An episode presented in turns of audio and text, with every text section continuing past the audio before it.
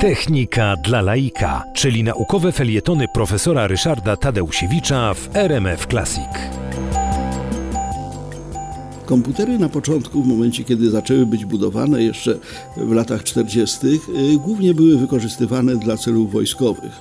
Taka była ich natura, no bo y, właśnie matematycznie y, próbowano przewidywać tor lotu pocisku po to, żeby trafiać na bardzo dużą odległość, czy to z armat, czy no potem jak zaczęto rozwijać pociski rakietowe, to to było bardzo ważne.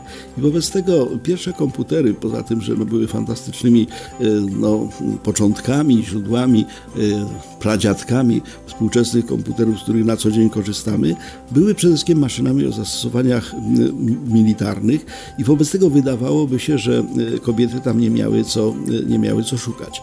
Tymczasem okazało się, że wśród programistów, czyli tych, którzy ustalali, co te komputery będą wyliczały, czyli jakie trajektorie pocisków mają być wyliczane, było troszkę kobiet i taką osobą, która tutaj szczególnie zapisała się w pamięci, szczególnie zapisała się w historii, była Jean Bartnik, y, Amerykanka, matematyczka. Y, w 1947 roku stała się znana z tego, że właśnie w bardzo bystry i bardzo sprawny sposób programowała tak zwanego ENIAC'a.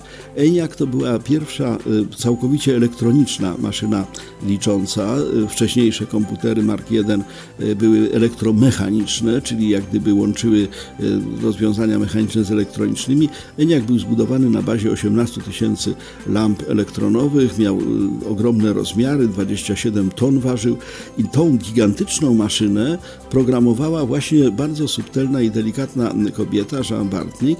W 1947 roku właśnie napisała program, według którego potem e, kierowane były rakiety amerykańskie e, przez e, bardzo wiele lat. Okazało się, że, że ten program przeżył i tego Eniaka i pozostałe generacje tych pierwszych komputerów był, funkcjonował.